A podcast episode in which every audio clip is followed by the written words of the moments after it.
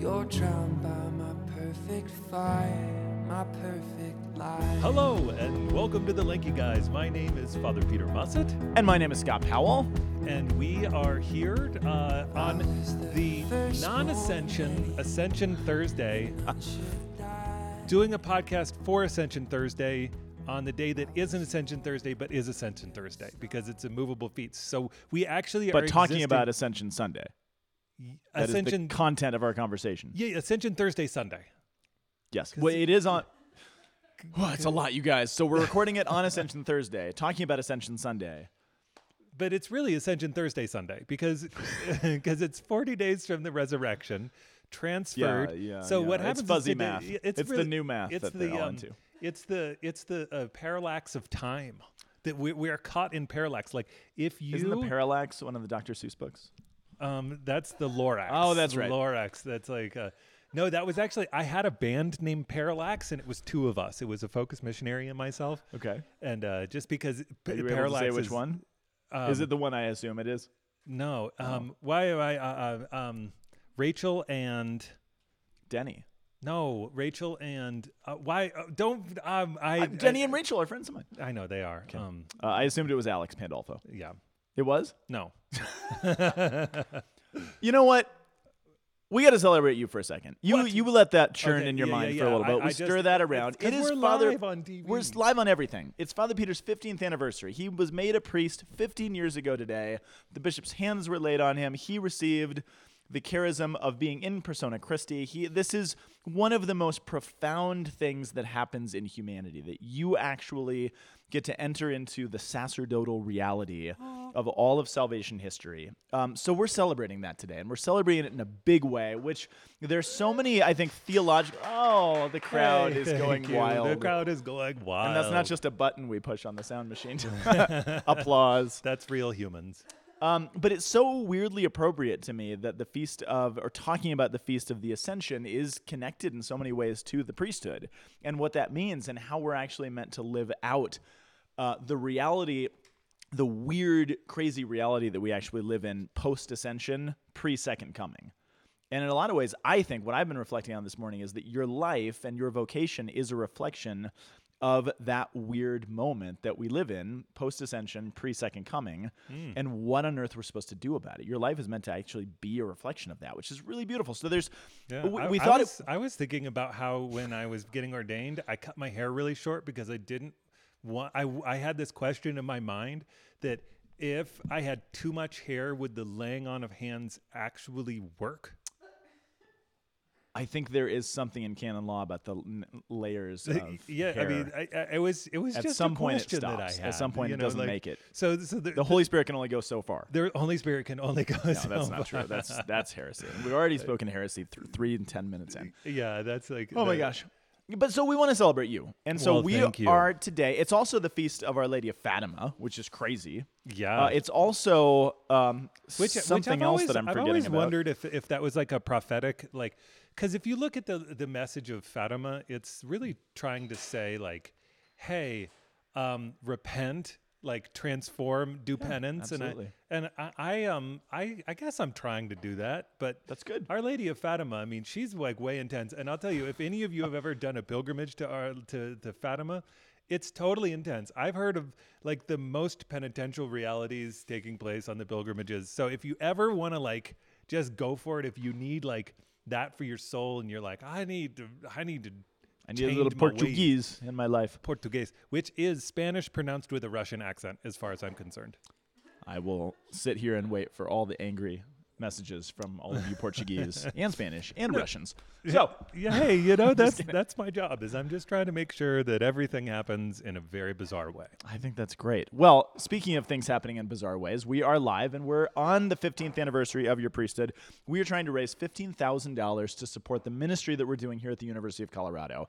Um, and one of the things we want to reflect on as we go through today is the way in which vocations have played a part in this ministry. And I, I, I, I know I'm biased in a lot of ways, but I think some of the greatest, most influential, most power packed priests of the Archdiocese have actually come from this place, which is remarkable. And, you know, Boulder has its reputation and it's kind of re- weird and wonky and all sorts of weird things. But I mean, it's hard to be in a place like this and not either walk away from your faith or have it strengthened. Um, you can't be lukewarm in a place like this. And I Well, think that's the, that's the great part about the uh, the apostolic life that we get to live here is that if you choose to live your faith within the the um, life of Boulder, then you can go literally anywhere.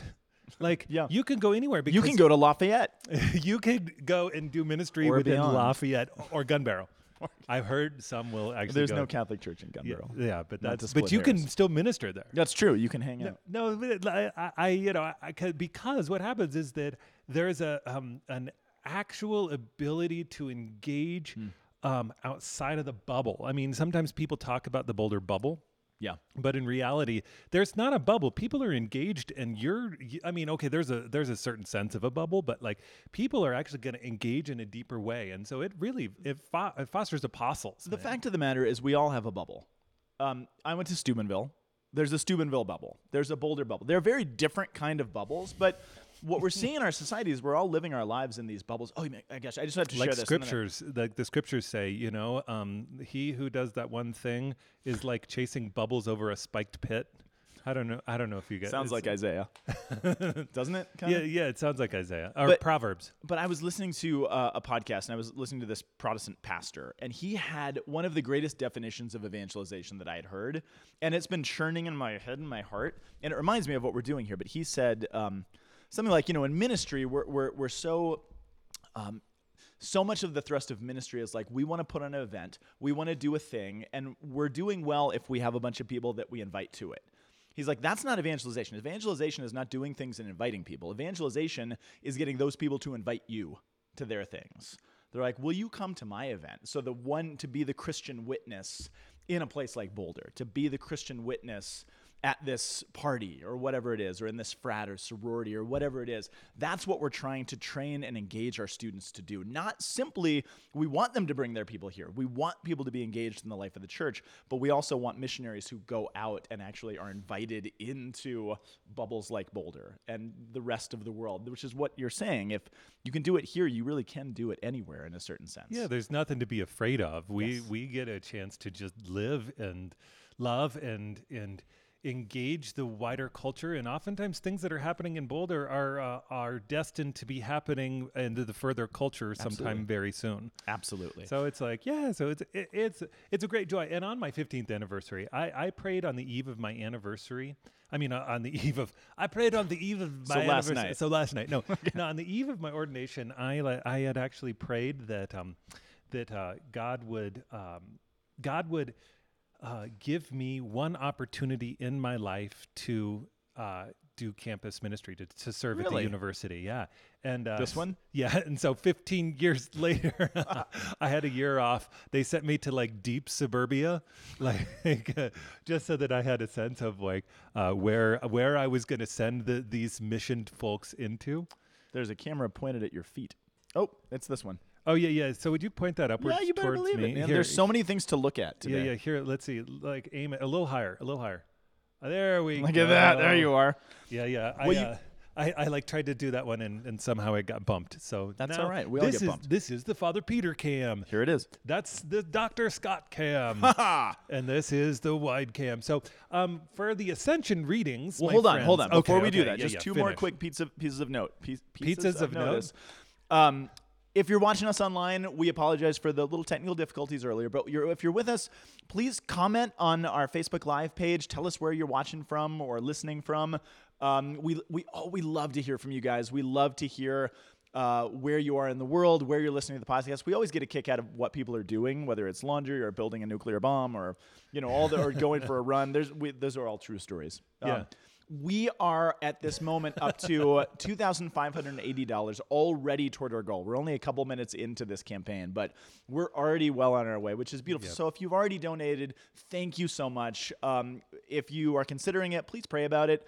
Um, you can you can mute us if you want to actually do some real discernment, and what we're just going to be talking about dumb things still. And, but and yeah, and and uh, and our goal is fifteen thousand dollars uh, in honor of the fifteen years. And and Yeah. uh, you know, Scott and I, um, we had a we had a thought that we um, had something very special within our relationship and our love of the scriptures, and to invite you in to be able to to have a, a little the fulcrum of the scriptures to lift the whole church and to say, you know what, if if we actually delve deeper into the scriptures together in the context in which we live, that um, that everybody can benefit. So freely we have received and freely we give.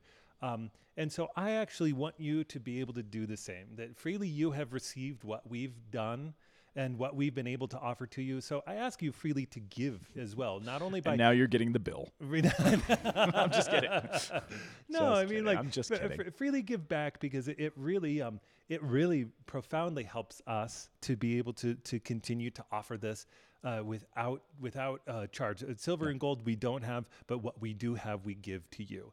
And, uh, and so th- this actually helps not only the ministry here to form apostles and priests and, um, and missionaries that are just pouring out into the world, but it also continues to help form priests, bishops, seminarians, uh, i- i- the the religious. I mean, we've actually been like we've been actually table reading. You know how it's like in the in the old old world, you'd have one of the monks or nuns, and they would read while everybody was eating. Oh, I thought you meant like in prep for a movie or a TV No, show and they do a table read. Yeah, yeah, no, no, no, like the like table reading at Yeah, yeah, yeah, yeah. monasteries. We've actually been that for religious, which is the most horrifying It's- thought that I I have. But but it also tells you that there's a real benefit that uh that uh somehow we uh we have the ability to speak to a lot of people, and so your support can help us speak to a lot of people. Speaking to a lot of people, let's uh, uh, ascend Well, into the heavens. Before we do that, if you would like to help us out, if you feel prompted to to uh, donate to this ministry, you can go to our website thomascenter.org. There are links on the Facebook Live page where you can click on those links, or the easiest option in my book, you can text 720-513-7337 720 513 7337. You can text your donation. It's uh, shockingly easy to do it that way. So there's lots of platforms. We'll mention those kind of as we go out. But um, you are chomping at the bit to get to these readings, which rightly so. yeah. So, So- our first reading is from one one one one. Ah. Acts. Is there a book there? Yes. Acts chapter 1. One verse one one. one one. It sounds like a it sounds like a like a taxi company. Or the phone number to a taxi company. That's what I mean. Uh, yeah, that's that. I was just clarifying because there's one here in Boulder with all sevens, right? Yeah, seven seven seven seven. seven. It's seven sevens. It is four, five, six, seven. Yes, it's seven. Seven sevens. I had to count it. Except for the, the it- they messed up because it's code. ten. You can't do ten tens because it's the area code. That's confusing. Super confused. Yeah, because it would not be ten tens. It'd be twenty ones 20s. and zeros. It's like coding now. Okay. All right, our responsorial psalm is Psalm 47, verses 2 to 3, 6 to 7, and 8 through 9. And the responsible from uh, chapter six. Verse 6, but yes, lots of clapping in this one. Our uh, second reading is from uh, the first uh, uh, book of Ephesians, the first There's chapter of Ephesians. I'm only just, one. I'm just trying There to might like. be more that we don't know I'm about really that are just trying lost to to history. confuse everybody Well and done. you, and like you're like, you're Excellent. Like, you're like, come on, man. No, no, no. I've I've prolonged our, our getting to the Chapter. Ephesians one verses 17 to 23. something like that. And our gospel is coming from Mark chapter 16. I was going to try to look at you while I did it. 15 through 20. So Mark's version of the Great Commission, Yeah. which is kind of cool. Thank you for tuning in to Lanky Guys Live. We'll see you guys next time. Come Da- on. dun, dun, Oh my dun, dun, gosh. dun. So we have been in Acts of the Apostles uh, for the entirety of the Easter season. And we've been jumping around. Weirdly so. Yeah, We, no, we, we've almost been going backwards. I don't know if we've consistently gone backwards, but we have put it in reverse. Well, we are at one, one, one, Right, one. so we're- of we like, yeah, back it up, back it up. Uh, Pentecost isn't next week, is it? It's nine days from now. So next week. yes, that's right. I just had to get there in my head. Oh my gosh, Father Peter, I am so I'm so um I'm not gonna say excited. Excuse me. I've been just uh oh, okay. Oh lots I have a lot to say. Um Acts chapter one. Uh first thing I want to say about Acts chapter one, if I may.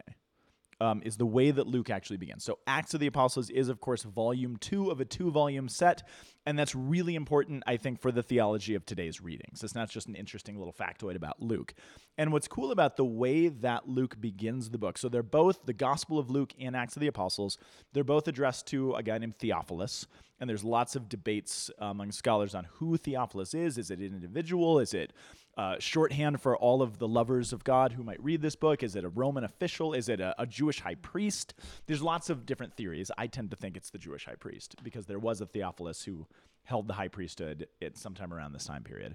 And Luke is really heavy in liturgical stuff. He's really heavy on priestly things, Yep. liturgical things, and temple things, which for the only non-Jew to write a book of the Bible, a book of the New Testament, he's really heavy on very Jewish liturgical stuff. So if it's writing if it's written to a, a, some Roman centurion or Roman official, I don't know why they'd care that much about these things.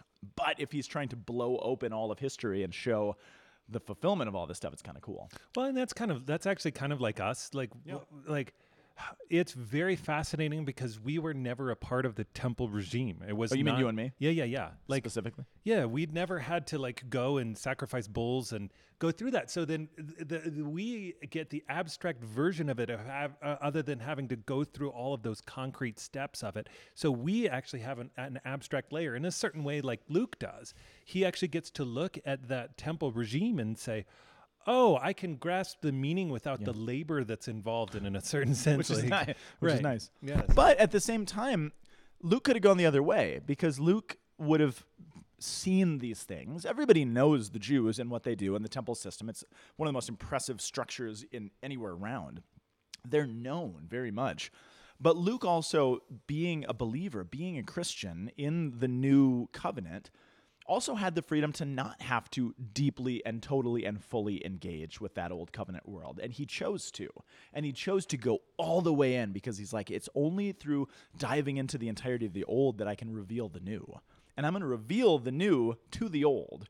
And I have to actually speak their language. I have to go all the way in and understand exactly all the ins and outs and all the intricacies of this world if I'm going to speak to that population, if I'm going to go into that bubble, so to speak, right, and reveal this, which is really, really beautiful. So he doesn't have to do the, the work, but in a certain sense, he has to do maybe even harder work of coming from the outside and, and figuring it out. Hmm. I don't know. It's kind of beautiful to me. yeah. But the way that he, or kind of the conclusion he comes to, it's odd to talk about the conclusion in the first three verses, but in a certain sense, The beginning tells you the end. Uh, and this does in in yeah, and that's that's what all good art does, right? You, you're the one that showed me that that the, every good movie, like the first, the, Scene. the last scene is just the first scene transformed or Right. or Yeah, the mu- first mutated Exactly. mutated. Yeah, yeah. Well, it it's it frames what the transformation is actually going to be. yeah, which I love. I've never thought. Yeah, I, I think about that often. And so and and actually, the the wittier the filmmaker, the more um, even disguised it is. I mean, like I was watching the the the first scene of a movie, Brooklyn, and it was just a picture of a street in the middle of the night. Okay. And it's so funny because if you actually pay attention and analyze that one image, you actually have the frame of the entire moral decision of the character. It was really, it's a really, it's really wild. So it actually takes some time to really consider. If, um, but always pause after the first scene and say, "What is this about?" Because sometimes they play with the framing. Mm. So, so they may play with the framing so that you look and you say, "Oh my goodness!" and they, they may flip flop on you. They may take it and, and Right. bring it along a spectrum, and and so that that's actually where it's really cool. it's not always the case, and I, I don't mean to stretch the analogy too far, but I think our readings actually do precisely this. The way that they're str- so the Book of Acts of the Apostles, salvation history, all of it, but the way that our readings actually work, the first line of the first reading does reflect in an interesting way the last line of the gospel. So what I mean by that, so in the first book, O Theophilus, the the uh, recipient, he said, "I dealt with all that Jesus did." Oh, NAB. This is not an accurate translation. Sorry, I'm not trying to slam our reading, but every now and then in language, there's, you know, there's the, the New American Bible, which is what we hear in the Mass. It's a particular translation that was meant to be the most accessible to the widest population of people. And so sometimes the intricacies of the exact translations or transliterations are, are removed or smoothed over, not in any way that's unfaithful to the text, but every now and then you miss little little things. So what's missing in the sentence is what Luke actually says is in the first book, O Theophilus, I dealt with all that Jesus began to do and teach, which this just says didn't taught. The began, I think, is crucially important. The first book, the book of Luke, the Gospel of Luke, was the beginning of the story. It's what Jesus began to do and teach, which implies that Acts of the Apostles, Volume 2, is what Jesus continues to do and teach. Right. And it's not just what he continues to do and teach until the day he was taken up, which is what it says, but the implication is it's what Jesus continues to do and teach through the apostles, through their work, through the life of the church, which is what goes then to the ends of the earth. Jesus leaves the immediate content of the book of Acts of the Apostles real early on, right, which is what we're talking about today, but he doesn't leave the book. He never this is when Saul is thrown to the ground on the way to Damascus. Jesus says, Saul, Saul, why are you persecuting the church, these people, my followers? He doesn't say any of that. He says, Why are you persecuting me? Hmm. Because the implication is the church is, make no mistake, not metaphorically, not in an abstraction, literally the body of Jesus. Right. So he set you up. And Right. And and we're at the point, and it says it in the very beginning of the reading that we're that that for forty days, which is actually what we. That's why we have Ascension Thursday. Yeah, it says right. he presented himself alive to them by many proofs after he had suffered, appearing to them during forty days and speaking about the kingdom of God. So in a certain sense, we're getting the time frame of what the Acts of the Apostles is going to be. we are we're also getting we're simultaneously getting getting the time frame of what acts of the apostles is and we're getting the flashback last time on luke and buddies. It was you know of, Of here's what happened Gospel Luke. literally last time in the gospel of luke. He goes on to say Yep. this is what happens. But what i want to draw our attention to is what jesus is talking what is he doing during those 40 days? Because we don't get a ton of info on that time. We know he was there. We see some of the accounts in the gospels of the people he appeared to and, and there's a few things but 40 days is a long time. That's like a month and a half. What's Jesus doing during the month and a half? He's speaking of the kingdom of God or the kingdom of heaven. What is that? It's the church. What the kingdom of God or the kingdom of heaven, which is just the Jewish way of saying kingdom of God, is the most repeated phrase in the gospels. He Jesus talks about nothing more than he talks about the kingdom. And the reason that's important Basileia tou theou, as they say it in Greek. Ex- absolutely right, which is not just a reminiscing or a bygone remembrance of the kingdom of David used to be so great. Remember when we had that palace and the temple and how great it was? No, the kingdom of God continues. It is it is it exists in perpetuity and there's no David sitting on the throne, but Jesus takes on the mantle of the kingdom of God, which is as the book of First Chronicles defines it, the God's kingdom in the hands of the sons of men. God's kingdom, the kingdom that does properly belong to God, that is left in the charge of schmoes like you and me, or you more specifically, and bishops and the priests and the hierarchy. It is the church. So, what is Jesus talking about for these 40 days, for this month and a half? He's talking about the church. Why? Because he's about to ascend, as you like to say, he's about to shoot like a rocket into heaven. We won't see him in the same way anymore. So, what desperately do his apostles need? To understand the church, because the church is going to be the mechanism through which Jesus reveals himself to the world from the moment of the ascension, where he disappears from our eyes in a certain sense, until the moment that he comes again at the parousia. The church is everything. It is the age of the church. It is the life of the church. This is the setup for the. It's not the setup, it's not the birth of the church, but this is the explanation of the church, the unpacking of the church. And again, we, we get the impression that the apostles don't get it yet. They will get it at Pentecost. Well, yeah, and the the, the framing comes. Jesus uh, is saying in the uh, we see it in the Gospel of John. He's saying there is going to come a moment where I have to go, and you're not going to like it when I have to go. But Lights. if I don't go, then I'm not going to be able to send the Advocate, the Spirit of Truth. And so right. the the ascension. So Which you- is what will what will uh, animate the church. Right, and and and uh, because what's what's actually taking place, it's like the angel go, goes to goes to the the people who are standing around. Jesus shoots up like a rocket through the clouds. I love that scene. You know, either that or like sometimes like he's just kind of floaty float, like he's kind of a balloon. You know, like like oh, you I'm know, like uncomfortable with the term floaty float. floaty float. but no, like Oh, we he- should have had root beer floats. we today. should have that would have been In honor of in the honor of the float. ascension. But like, yeah, so like he's they're they're watching and and the angels are like, "What are you guys looking at?" And they're- and I they're- love the scene of them all staring up and the angels just standing there like, what are you guys doing? what you guys What you looking at? Yeah, and he, they're like, Wah. you know, he's like, don't you- th- th- like, don't you realize that the the son has ex- ascended to the father? And you're like, okay, so we've actually broken a plane of existence. They hmm. watched something happen where a plane. Like you know, we're in this weird age of Marvel comics, and everybody's like, "There's the P L A N multiverse." Right? Yeah, yeah. Not P L aeroplane. Not an aeroplane. we are talking about shooting into the air. yeah, yeah, just like for clarification. like like everybody's talking about multiverses and all these sorts of weird things that it's to say like oh there's an, a, a whole alternative reality that actually um, because people have a sense that there is something beyond the upside down. the upside. Down. We all know. We've already been there. right. uh, popular culture Yes, is actually yes. trying to grapple with. We, Totally. we have this deep sense that's written into our being that something else exists there. Yeah. But people have a weird despair around the this idea that it actually could be the Christian heaven. So people are trying to rewrite this. In reality, what actually takes Yeah. place for us is, Yeah. and, and in the ascension, is this reminder and this rooting that our humanity has actually been introduced into the Godhead. And because our, our humanity has been introduced into the Godhead, that now we are actually in, in a very mystical and true way now present to the inner life of the Trinity. And that the Spirit coming to us from that, which we will receive at Pentecost as a church, and that we receive in a special way in baptism and confirmation, it, that we're actually meant um, for another plane of existence that that we don't yet fully comprehend.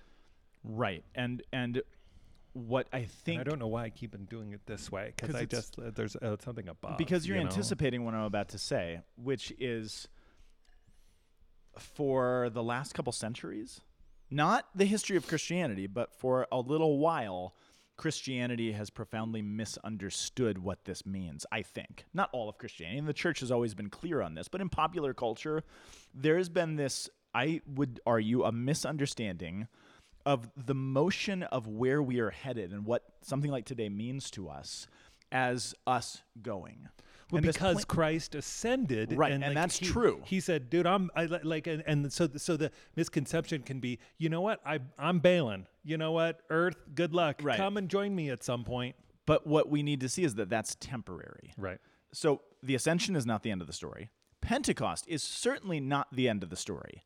The end of the story is when Jesus comes back again to us. Not that we're waiting. When are you going to take us with you? When are you? When are we going to get to come up there? When are we going to go off to this plane of existence that we don't understand? No, it's Jesus saying, "I'm coming back, and I will reveal."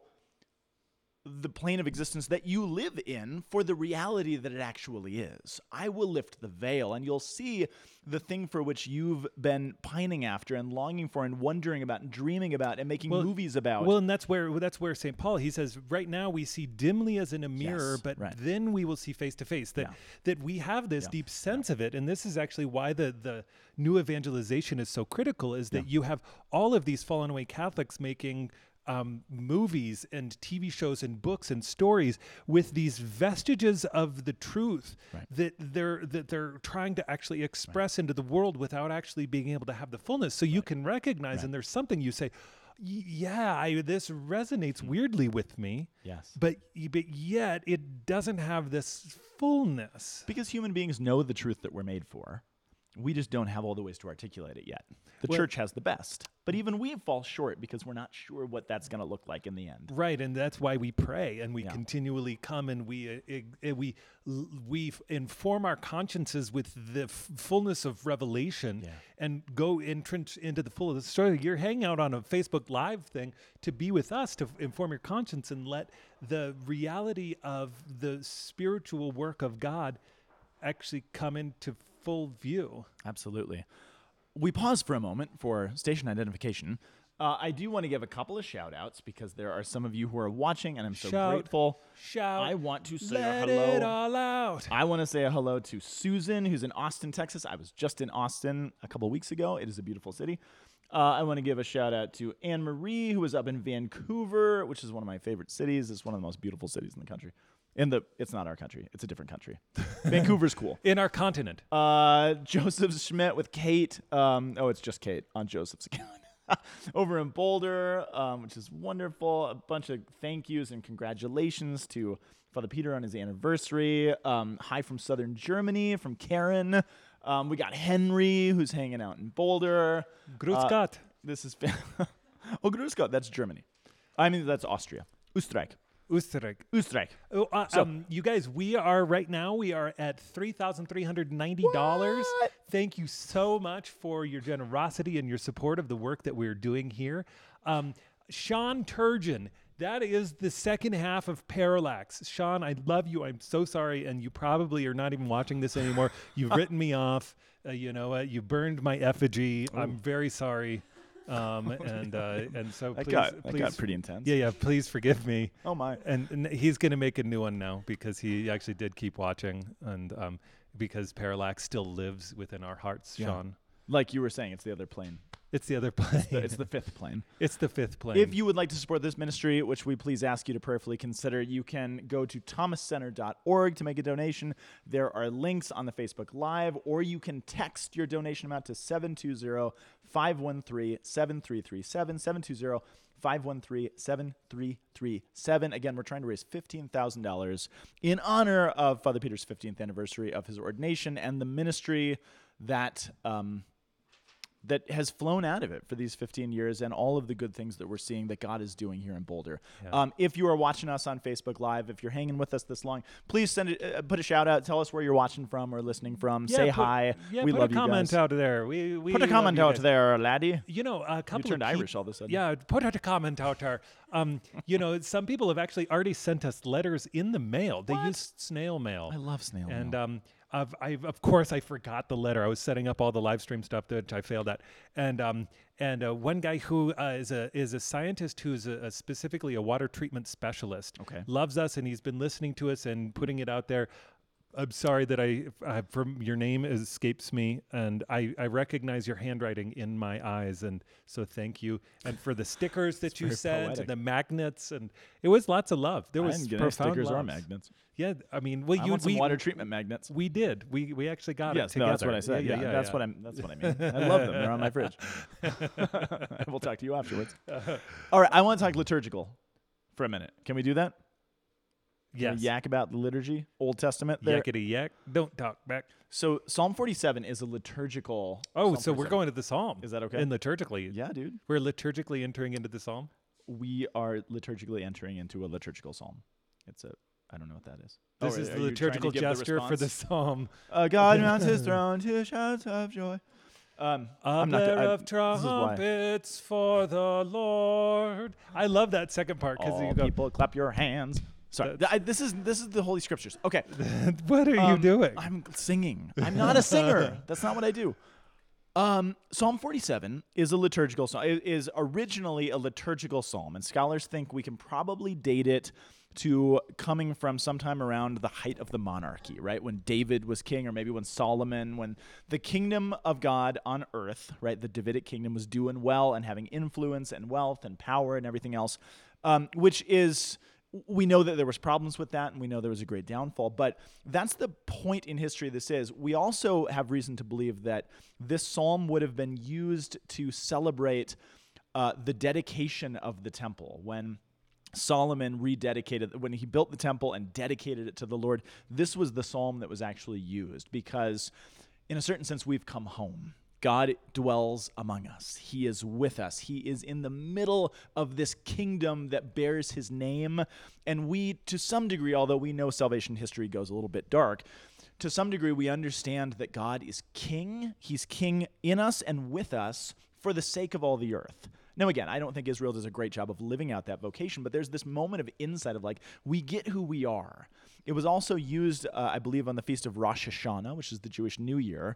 But when I was reading it, so I was thinking about all these different Jewish feasts that it's used for, and I keep thinking about the feast of Yom Kippur, of the Day of Atonement, which we've talked about this before. I think Yom Kippur is the key to understanding the ascension and living post ascension as Christians. Because in the Feast of Atonement, and I don't know if this was used on the Feast of Atonement or not, I wish it was, but it, it is a liturgical thing. Atonement, not intonement. In Not case you're thinking that our singing is really bad, No, no, then, no, no. that's not the feast of the in. Uh, so the feast of the atonement. So on the on the Feast of the Atonement, what the um, priest would do was sacrifice um, various animals. There's lots we could say about this. Sacrifice these goats, basically, in reparation for the rest of our sin, for the, the, the communal sin of the people of Israel. We have sinned. We have fallen short of the glory of God. We offer these gifts to God in sacrifice. And what would happen on the Day of Atonement, it was where we would, we would confess our sins. We would say the ways in which we'd fall short. The priest would go in, offer these sacrifices, and he would do all of these prayers, all of these different things. And in the Holy of Holies, in the it was the one day of the year where the priest could go into the holy of holies, the presence of God, the tabernacle where God dwelt.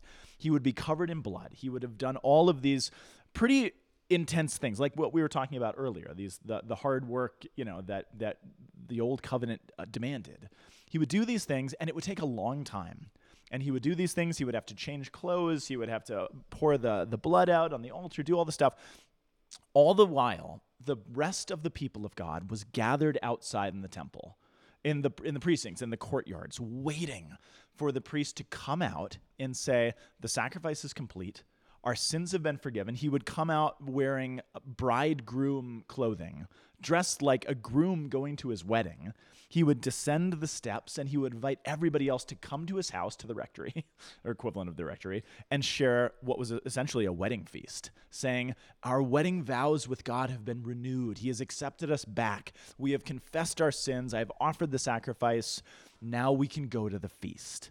And the reason I think that's so profound, others have pointed this out, I think you could make the argument, and I think the New Testament does, that the moment between the ascension of Jesus into heaven, where Hebrews says he goes into the Holy of Holies, he enters into the heavenly tabernacle where the Father is to offer himself and us as sacrifice. That's done. That happens on the cross. He has offered himself. The sacrifice is complete.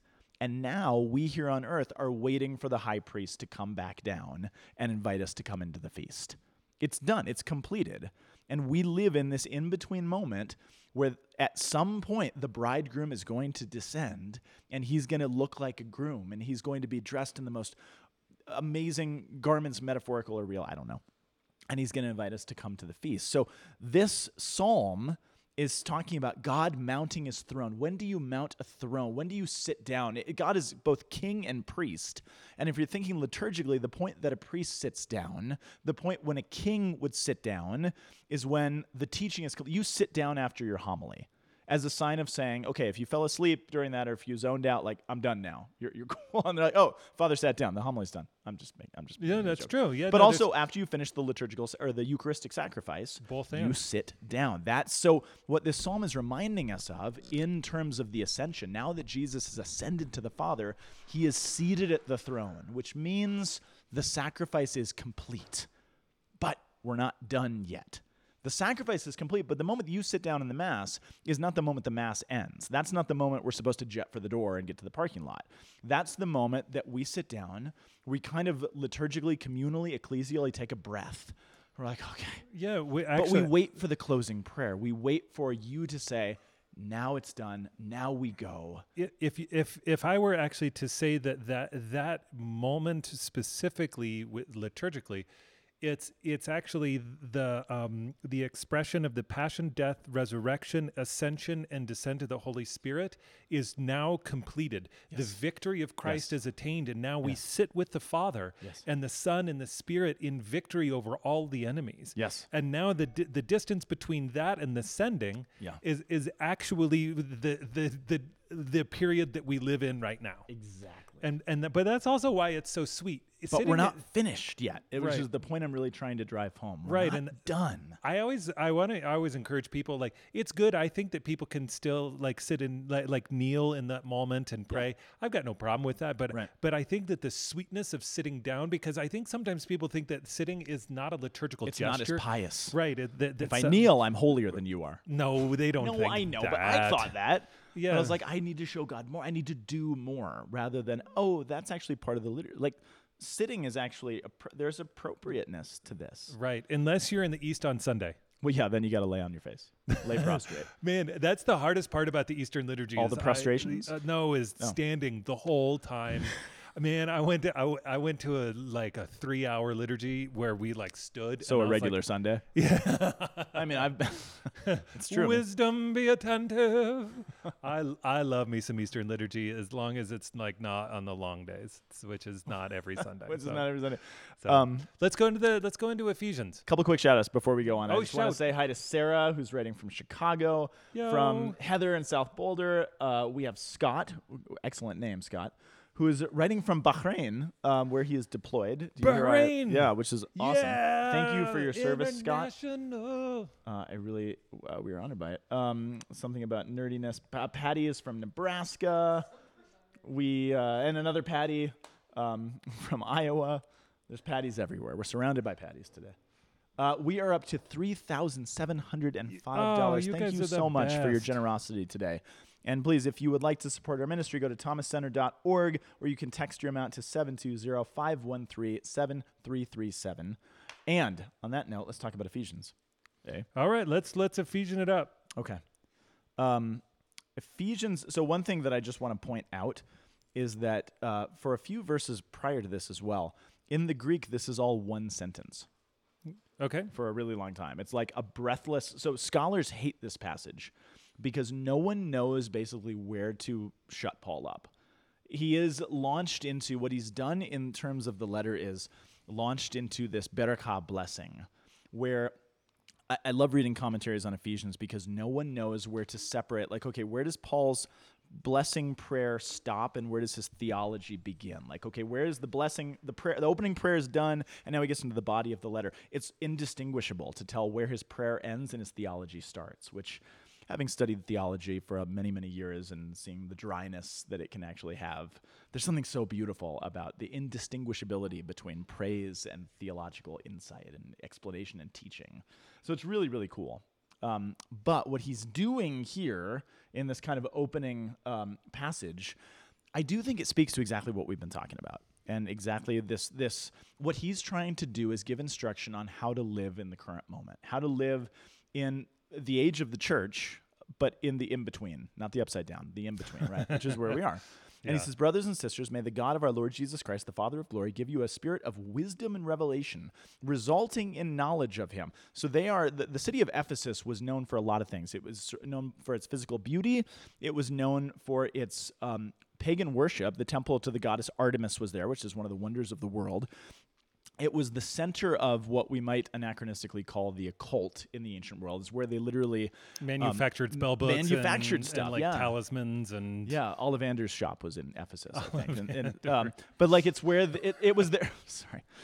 But in Acts of the Apostles, there's actually a riot in the city of Ephesus because Paul is driving out their business because the new again it's anachronistic. What we would call the new age what we would call the occult pagan idolatrous practices that was the business that was the infrastructure for that city. It's what people made their money on. And paul going in and bringing the gospel message unravels that society. He breaks it down. And this is a society that desperately wants to tap into spiritual realities beyond themselves, but tap into spiritual realities in a way of owning those, of controlling them, of powering them. I can be powerful if I can tap in and harness these spiritual things or these things of the gods or this, you know, whatever na- things are happening in nature. And Paul unravels that and twists it on its head and says, I'm not simply asking you to reject that. I'm asking you to change the way you think about it. it. It's like what you were saying with movies, right? It's it's there's this. I love watching movies where you can tell that there's something in the Catholic ethos that's there, even though it's not defined as such. You're like, there's something that you're onto, and it's kind of beautiful because you get something, even though you're articulating it differently or you're not fully there yet. That's kind of what he's saying. It's like I, I'm not saying avoid wisdom and knowledge and the spiritual stuff. You just have to change your thought process on it. But in doing so, he caused the Christians in Ephesus to lose all of their standing in society. Because not only are they not allowed to go to all the pagan temples and be a part of this commerce and probably have their jobs anymore, all of these different things, they are now ostracized from society. And he's like, but guess what? God did give you spirit of a spirit of wisdom and of revelation, not the kind of revelation the world is talking about. Real, true revelation, real wisdom, real knowledge. And I want your eyes of your hearts to be enlightened, uh, that you might know what is the hope that belongs to his call, the riches of his glory, the inheritance of the holy ones, and what is the surpassing greatness of his power. He's saying this to a, a people who feel stripped of their power in society. And he's saying, no, you've got power beyond measure. And I was uh, I was thinking about a story I heard from Peter Williamson once, who's a great theologian in Michigan, and he was telling a story about. Uh, do you remember Nicholas II? He was the last. I don't. Do you remember him? no, we hung out with I him. have no idea who He Nicholas was the II last is. czar of Russia before Russia fell and the the, uh, the revolution happened. Anyway, he's a powerful Russian king, right? Okay. And the stories go that his children used to literally play. Their their playroom was in the treasury, and they would play with like all the crowns and like ancient. Um, what do you call Gold things. gold things, like diadems. it, diadems, like it was their toys. And the story is really beautiful because you have these children who are playing with these things that are valuable beyond measure.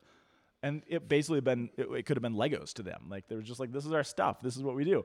And and I, I was thinking about that story in terms of Peter Williamson telling it because that's what Paul is saying. You are literally playing with riches beyond your wildest imagination and you don't even realize it. You don't even know what you have.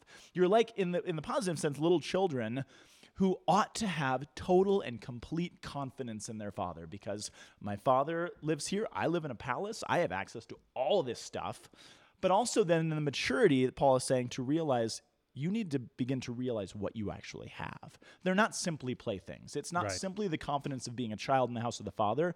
Now that child needs to grow up and realize that they mm. actually have an authority. That's what the life of the church is. Right. Is to recognize, now I know you feel powerless in the eyes of the world and stripped of all of these things that the world says are important, but you have riches beyond anyone's imagination that don't look like riches to the eyes of the world, which is what requires the skill of tapping into those so that you can utilize them for your call. Because he keeps talking about in Ephesians how you are called. What am I called to? I'm lo- I've, I've been stripped of all my power. I don't have any authority. My friends don't like me. I don't have, you know, any of the stuff I used to have. What do I do with a call? You access the riches and the grace and the revelation and the gifts you've been given, and you let God lead you. Which is, I don't know, I, I think it fits in terms of this beautifully. Yeah, and and it, it finishes with this idea. It says that, uh, and he put all things beneath his feet, Mm. which is like that liturgical gesture, and uh, of sitting at the end of mass, and Or then he- shooting up into heaven like a right, rocket. and then he Everything's gave him, under him. right. He gave him had his head over all things to the church, which is his body, the fullness of the one Hmm. who fills all things in every way. That we're still pointing towards this Pentecostal expression of saying like we have moved from a world that is merely what we see into something that is so supercharged with the spirit because all of creation fell in the sin of adam and eve and all of creation gets raised back up again Higher in- than where it was before. Absolutely, and and because now it's actually filled with the Spirit, so we can now encounter the the the reality as a fullness of eh, of revelation in and of itself. Because through whom the world is made, the, the Word. Through whom all things are made, and Yeah. so now he sends the Spirit, and he's saying, "Hey, I'm going up because I'm introducing all of this. Are you in the Gospels? I'm just Are you in now going up." Okay. So No, no, just th- for- that's yeah, that was abso- the last line, but that, but there's a great lead in for our What was the gospel life. line? He falls uh, to the uh, Oh yeah, all yeah, yeah, full yeah. things in That's all a good way. segue. Well yeah, done. that's Um, a you know that's how, how I use my Stirling engines, is in my Segway. That's super Ah, jeez. key. That's just you You've know, used that joke for so many years, and I never get it. No, be- be- because you- never get there. You need to study a Stirling engine to understand what I'm talking about. Yeah, I'll have to trust you. Yeah. Um, like we have to trust Jesus. Like You we see what I did there? You Yeah, bec- because he says I have to go, but that's because go. I have to send Yeah. the Spirit. Right. No, absolutely. I I love this. Well, I love it for a lot of reasons. It's again Mark's version of the Great Commission, which gets a little bit less play than Matthew's, at least in like the the Catholic world, the ministerial world. You know what I'm saying? I don't know why that is. Maybe Matthew's a little clearer, and maybe it's the fact that Mark's is weirder. And I think it's why I really I don't I'm not going to say I like it more Jesus' words or his words, but there's something about Mark's telling that I think it gets a little bit less play kind of in the ministry world because it's a much stranger message than go out to all the nations and make disciples, baptizing them in the name of the Father and Son and the Holy Spirit. This talks about snakes and serpents and languages and picking up weird poisonous things and like it just it gets a little weird, right? But I also love so it, in a certain sense, I think this is the answer to the question that I think is raised in uh, Ephesians in the second reading, which is, okay, what what exactly are these riches that we have access to? I know, you know, in the abstract grace and the Holy Spirit, of course, but but what does that look like? What does that mean? I think this actually puts tangible meaning behind that. I also love the fact that here Jesus again, right before he leaves, uh, ascends into heaven, right? He says to his disciples, "Go into the whole world and proclaim the gospel to every creature." And I love that Matthew says, "Go and make disciples of all the nations, all the foreign peoples." This says it goes beyond that. It's like that's not enough. All of creation, like you just said, that's why what you said was such a great segue. All of creation has been lifted back up. All of creation is as as weird as this might sound, all of creation is meant to be in discipleship to Jesus, which is weird. How does a rock get discipled? Well, just by being just- a rock. You just have to like uh, Saint Anthony of Padua when he was kicked out of uh, kicked out of town. He went and he preached to the fishes in the lake, and they all popped they're up like, and they "What?" were like, "Hey, what's up?" You know, blah, like you know. So so so for those of you who use this for homily preparation, you can go and preach to dogs and cats. If your parish doesn't want to listen if to the, you. if their parish doesn't want to listen to you, you know? Like just y- you know, up here in Boulder, we have the opportunity to um, prairie dogs. We they're a protected species, so um, I you know when they don't want to hear me, I can go to the prairie dogs. and Prairie dog preaching. prairie dog preaching. what we you call know, that. or or like domesticated animals. Scott and uh, Scott and Winnie, Simon and Winnie. Wait a second. Hold think I on, like where preached that's to headed. Scott. Yeah. I am a domesticated animal. yes, you are. Oh, Father Peter. No, but I just love that. I think it's beautiful because it, it extends the scope of this. It's not just me and Jesus. It's not just our community in Jesus. It's all of creation in Jesus. And so when he comes again at the second coming, what is going to be revealed to us? Everything, all of creation in its reality and its fullness, that we'll see that the veil between heaven and earth was always pretty thin. We just couldn't see it. Well, in okay, so I you know I took a spiritual gifts test the other day. I was like, I wonder what my spiritual Like gifts online? are. Yeah, yeah. Okay. It was like you know I can't I can't remember the website, but it was just like these are the things. And my top one was um this uh, a spiritual gift of craftsmanship. And you got Hufflepuff. And I got Hufflepuff. no, uh, no, I slid, uh, Slytherin. No, I was not Slytherin. No, uh, Ravenclaw. Okay, I'm a good, Ravenclaw. good. So no, but uh, the, the the spiritual gift of craftsmanship is to actually order creation Mm. towards God. So there's a certain sense in which uh, the reason why we have nice things, the reason why we can have nice things. We always say it the opposite way. This is why we can't have nice things. Um, no, but the reason why we can have nice things is because uh, as a as a craftsman, as a jeweler, I always had the sense that Mm. what we were doing is we're taking the best materials that exist within the world, rubies and diamonds and gold. Mm. Oh these- my. Oh my. And we take them and we, what do we do? But we submit them and move them in a way that they are then surrendered to the truth of the, the ordering of God. So yeah, I could use them as jewelry and you know, I could you could I could have a nice nose ring, a septum ring. I always wanted the labret when I was younger, which I'm glad that I never did any of those things. But like um but so what we do instead Labray, that musician. uh, Oh, Lecrae. let's Lecrae, sorry. Yeah, he is totally I Lecrae, man. Lecrae. I just wanted, I, just wanted to enter in somehow. That was good. I needed a way in. But but that's why we use wood and like the like um the like the um Obed and Boaz, the guys who constructed the temple. What were they doing? But starting to to actually process to give, um and to submit the best things of creation to God. So the theologian Vigen Guroian um, talks about how all of what you're talking about is this desire, which is not separate than what you're saying.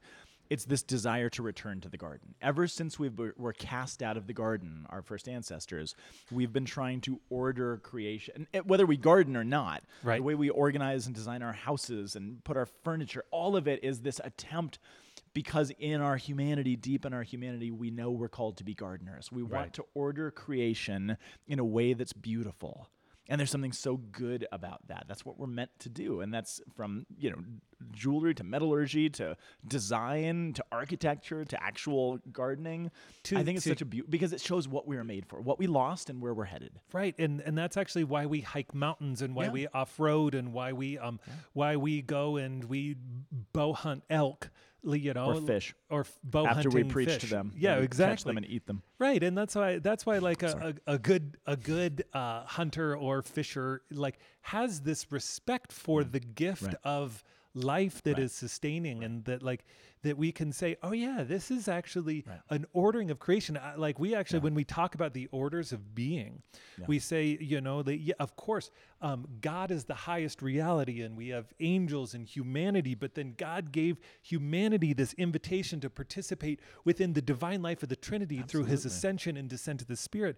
But then we have rocks and plants and animals and we have mineral life and we have all these things that in as much as we participate with those we're inviting those orders of being higher and higher and higher Yeah. to actually then participate in the grace life of God. And that's this wild invitation for humanity to preach to all of creation, to it. say, you can be a participant within the grace, and I'm going to recognize you as sovereignly ruled by God and invite you in a more specific and deliberate way. Absolutely right. That's why we drink coffee because God is believe it. kind. We cultivate coffee for, you know, why do we call them cappuccinos? Because the monks were saying, let's order coffee to prayer.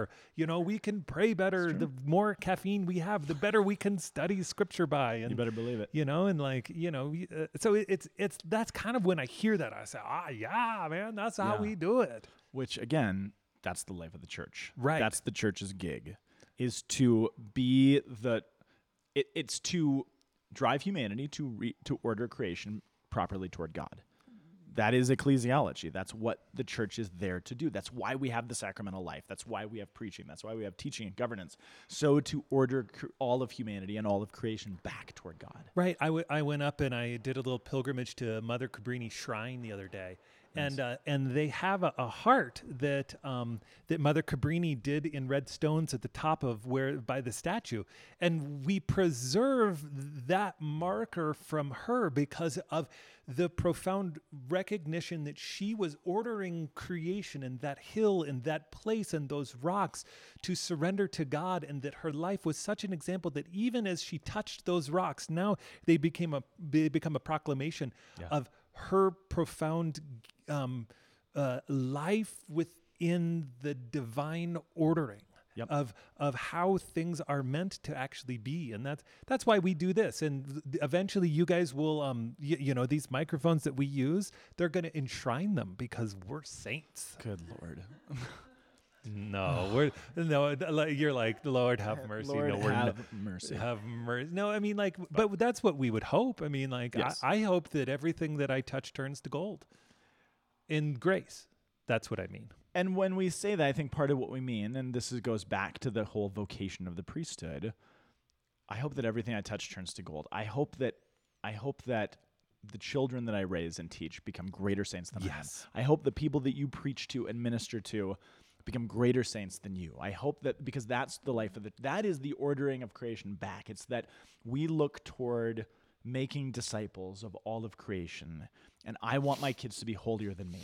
You want our we want our congregations to be holier than I. Like we want a perpet we, we want um a directionality to what this is doing, right? right Which so yeah, I want everything I touch to turn to gold. I want people to hear this podcast and take some nugget, navigate through all the ridiculousness that we say, and to take something good and preach about it far better mm. than we ever did. Yeah. Or lead a men's group or a mom's group or something else with it and change hearts in a way that we couldn't do because we don't have access to those communities. That's the purpose of us doing this. This is why we offer it free of charge. This is why we ask you to plagiarize the heck out of us if you want to, because we offer all of this so that God can do something good in the world through it.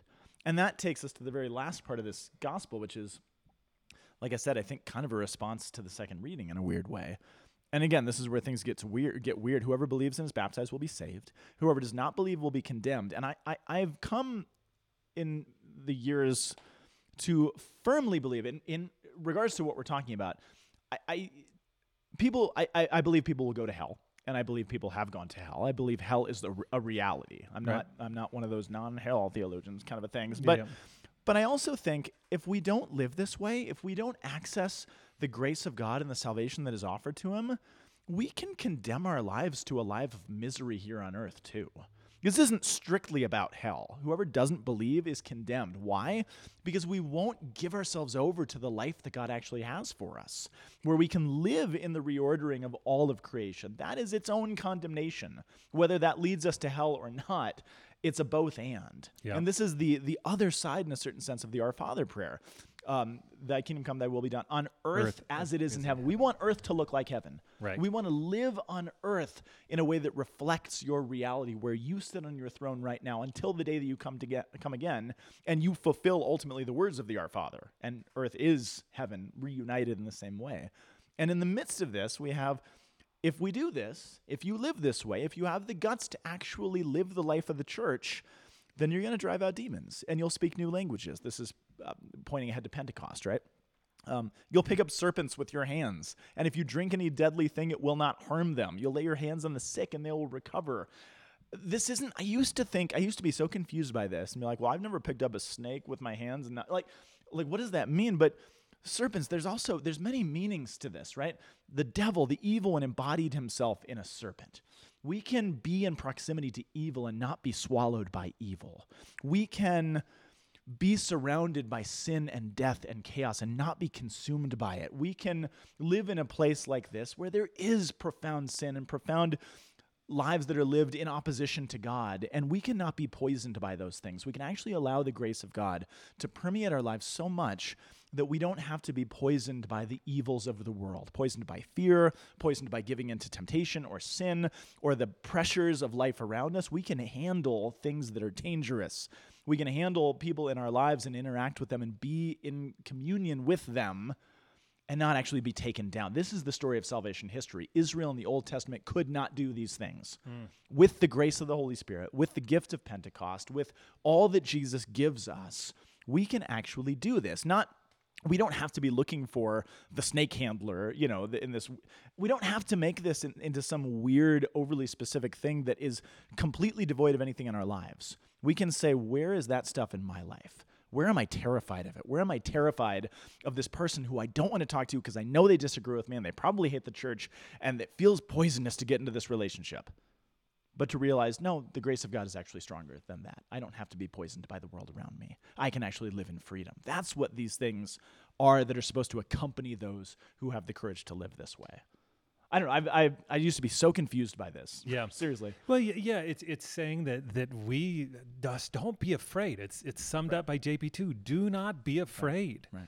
The Lord is our Savior, and He and if you rely and you go and you enter into that plane that He exists in, that we existed, in and you pray, then He is the guardian and the guide, and He will get you through all things. Absolutely. for the sake of goodness and love and for his name to be known and proclaimed through creation and through everything. So Absolutely. friends thank you for joining us. Um, you, i want to i want to just uh, s- encourage you uh, for those of you who are wa- watching this in in uh, repeat we're going to take donations uh, through the weekend towards our $15000 goal and uh, and we uh, we ended up at four thousand four hundred and twenty. That is so generous and good. I For a one hour podcast, that's pretty darn that's Yeah, pretty darn that's, good. That's we are very really, grateful. really wonderful. And I just want to give a shout out to Tim and Nicole down in Colorado Springs. Whoop, I, want, I want to give a shout out to Carol, who's in Charlotte, North Carolina.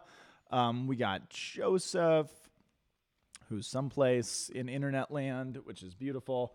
Um, yeah, thanks to Betty. Um, so many of you who have who have hung with us. Uh, Yep. We appreciate it. And who will watch later and listen later on. So if you're watching this not live, please keep commenting. Keep telling us where you're listening and watching from. Yep, it doesn't and- have to be within this hour window. Absolutely, and a shout out ya. to Tim. Ah, Tim. Absolutely, you joined us. It's re- a shout out to Aaron, Henry. It's just a great gift. Henry already got one. Take that one back. Okay, I take that back. That- that's used for somebody Absolutely. else. Patty, we already shouted her? I already got? Patty too. Okay, yeah. Jess and Kim and Oh, good. John and Megan. Share the wealth. for Megan and our background support, and a shout out to Scott Oh, for his me. great study and gift. You guys, this is uh, it. Just takes it takes a tremendous amount of people to continue to support the great work. That is what the church is, and so thank you, and I encourage you. Um, keep listening, and if you see us, you can tell us that you listened at some point and that you need to start again because that was what always ends up happening. Uh, Or but- my mom really loves you. my mom really loves you, so get that one please introduce us to your mom and have her start listening. Uh, you know, and your dad and Absolutely. And your uncle and your Yep, your we're golden retriever. We're good during workouts. It's a it's a really good thing. It'll help pass the time I would during have your worded that differently, but yeah, we, Yeah, we're good They're during laundry. You know, we're fun to listen to in the car on the way to church and from church.